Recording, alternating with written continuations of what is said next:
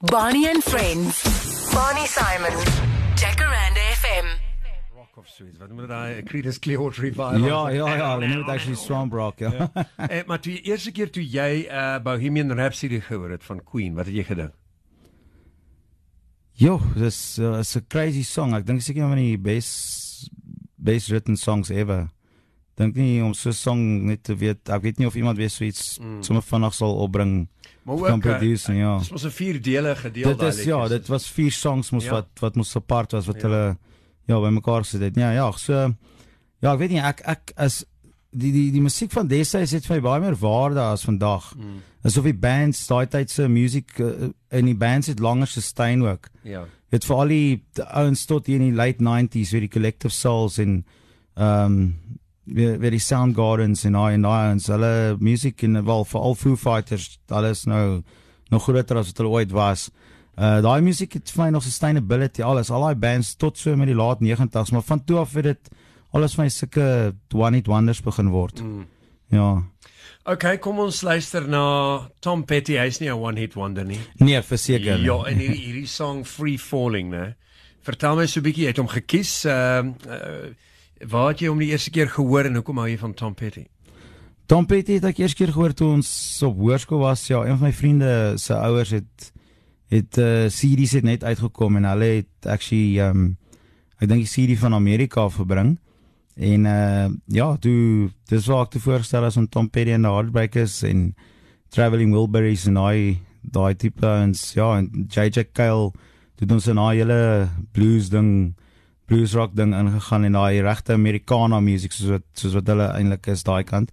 En uh ja, ek weet nie, ek dink net uh die rede vir hierdie song, ek dink is seker een van die most memorable intros ooit wat wat geskryf is. Dit is so simpel, maar dit is so amazing en ja, um en uh, ja, en is 'n lekker song om live te speel, ook moet ek sê. Ons gaan hom nou speel Jack Run FM Charlie is hierso van uh, Beeskraal, 'n uh, bietjie kom inloer, unplugged song op pad in hierdie uur en ook in die volgende uur. Is daar iets wat uh jy wil hê hulle moet speel? 3794 Costa 1 rand 50. Maybe uh, good memories of a couple of songs when you saw them live 15 years ago, 10 years ago, 4 years ago. I don't know. Yeah, it's up to you. Get in touch. Maybe you know the guys. Maybe you were at school with them. Miskien was jy die uh, skoolhoof gewees. Ek wil bietjie uitvind wat hierdie Charlie gedoen het. Uh, maar kom ons speel nou hierdie Tom Petty. Raai terwyl jy daar by die huis sit of in jou kar ry, wie speel basgitaar? For all the parachutists are listening, uh, free falling Tom Petty. Soos jy sê, daai intro nê, ek gaan hom net gou weer, waar is ek nou? Ek kyk na die komputer en dit sê Christina Aguilera. Tog nee, dis nie beeskraal nie. Uh David Guetta, nee nee nee, nie vanaand op hierdie show nie. maar ek wil net weer daai intro gou in die hande kry so en dan praat ons oor dit. Uh, Kan jy verduidelik die die die, die chords wat wat hy speel in Swan nê? Hier die intro van hierdie song. Kom ons luister eers nou uh gou so 'n bietjie. Hier gaan hy.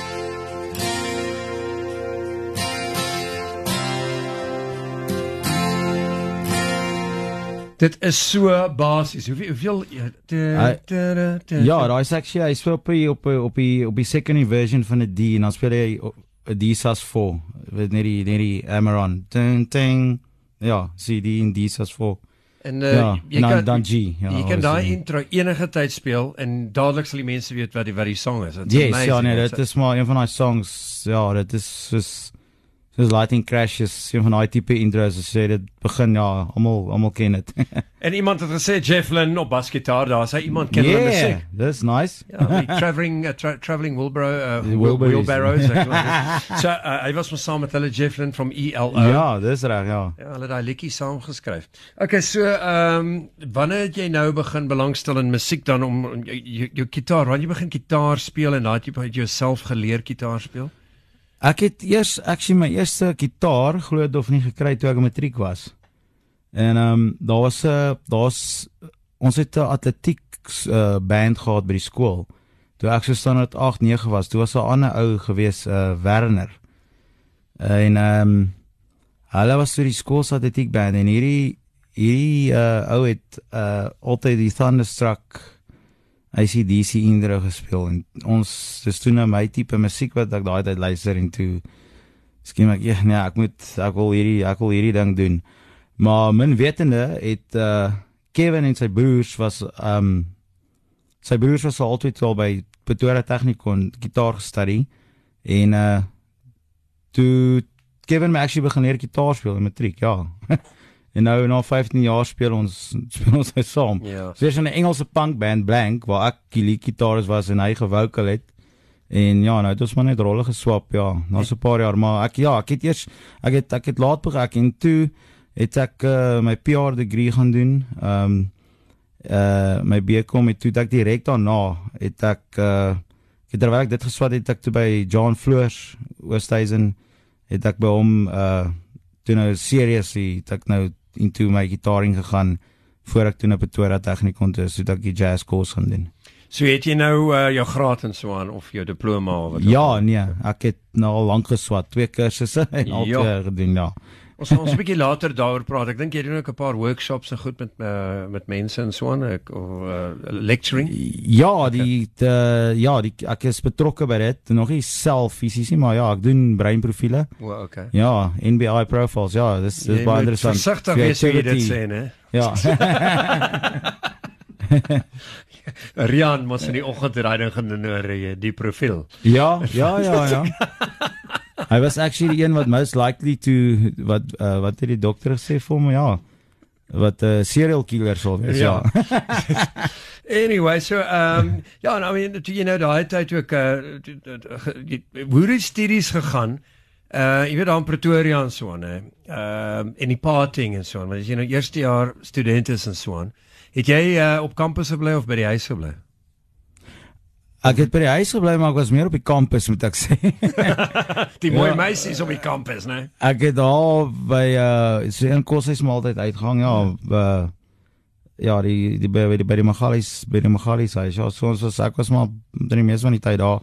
Elf ehm um, dis wat ek actually ook toe en, en ons het toe nou eers later jare daar gespot waar ek vir Robbie Wessels ook ontmoet het. Well, okay. Ja, hy was in tempo en toe het hy altyd hierdie jy weet hierdie grap liedjies gesing daar, as die ouens braai en goeters daar by die koshuispartytjies en maar toe het hy drama geswat en ja, toe het ek al daai tyd vir hom gesê, "Joh, man, jy moet hierdie goeters opneem. Die ouens gaan dit gaan dit gaan dit like."